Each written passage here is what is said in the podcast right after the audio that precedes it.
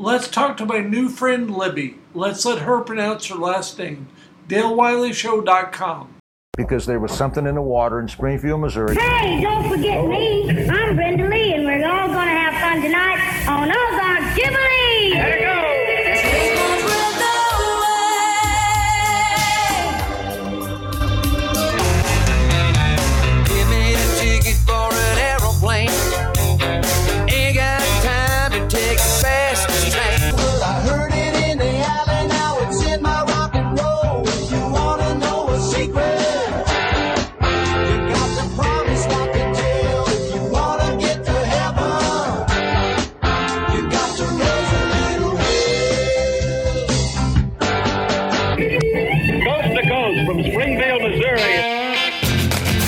To the Missouri Music Podcast, hosted by music fan and the founder of Slewfoot Records, Mr. Dale Wiley.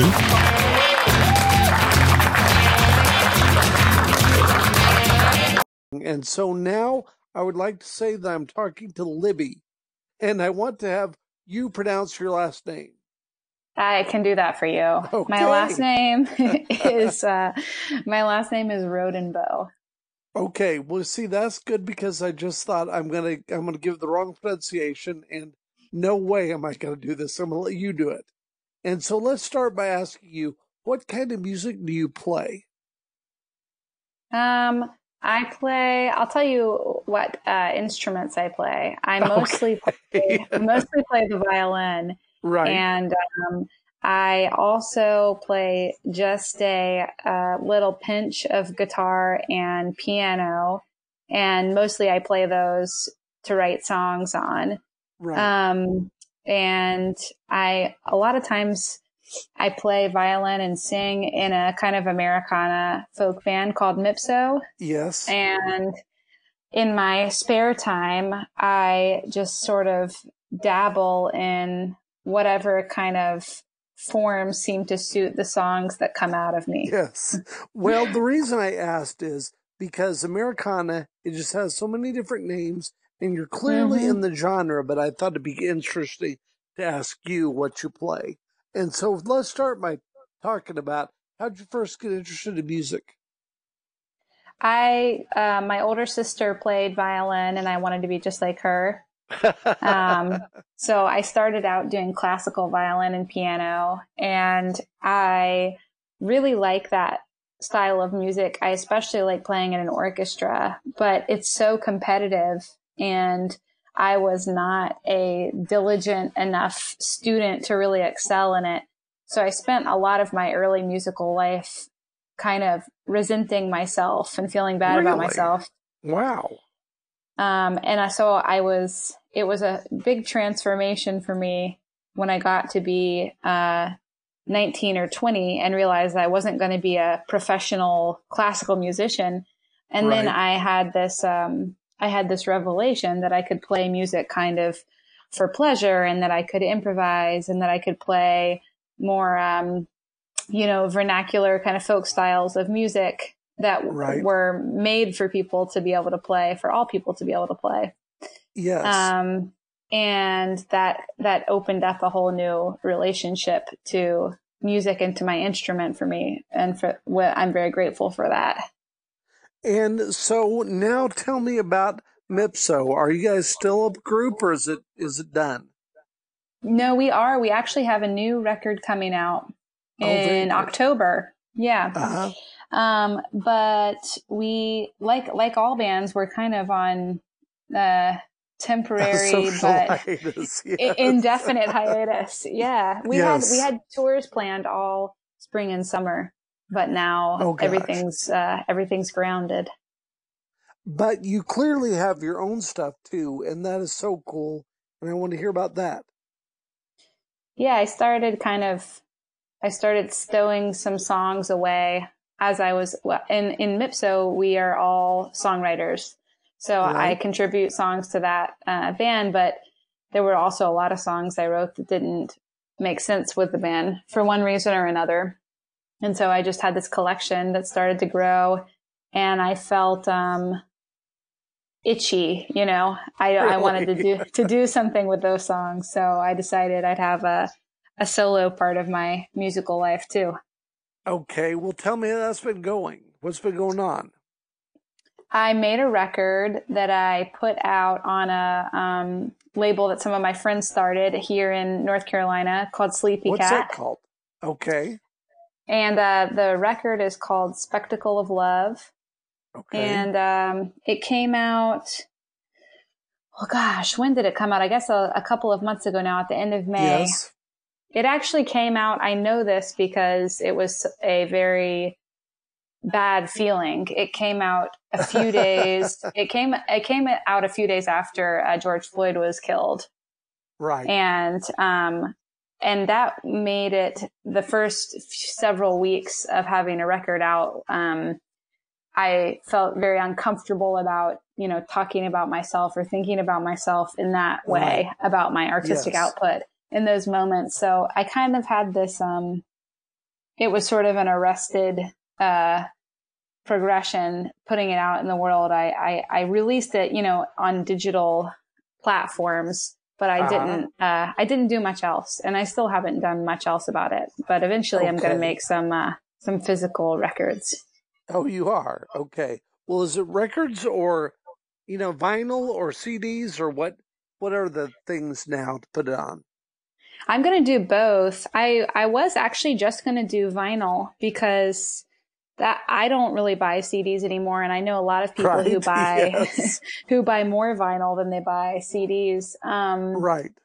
but CDs are also so much cheaper to make that if you're trying if you're trying to get people the most people to buy it, then it makes sense to offer that format too. Just barely still. yes. And so, how do you know Florence Dare, Dore, who introduced us?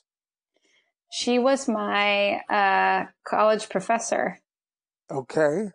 Tell and uh yeah, she's she's a very powerful person. Yes, she she sure is- is. an amazing English professor, and Yes. um, that's how I knew her. And I really enjoyed. It was in this uh, this course. Actually, it was a comp lit course.